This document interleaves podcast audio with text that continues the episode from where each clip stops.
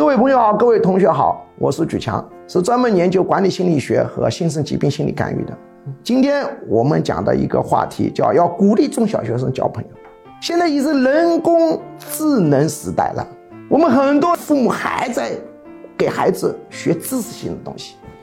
知识性东西你能搞过人工智能吗？他的记忆比你更强。凡是跟记忆知识有关的职业。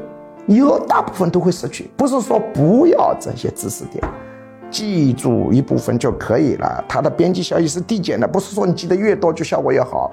比如你的记忆的知识，这个人是另外一个人十倍，那么这个人的一个终身收益就他十倍吗？没这关系。你后面再增加一倍两倍，给你带来好处只增加百分之五百分之十。基础的记忆知识还是要的，但不能重点在那里放着。但是有的能力，人工智能是无法代替的，比方说交际能力。所以你要鼓励你小孩交朋结友啊，交际能力要上去极其重要，这可是机器代替不了的。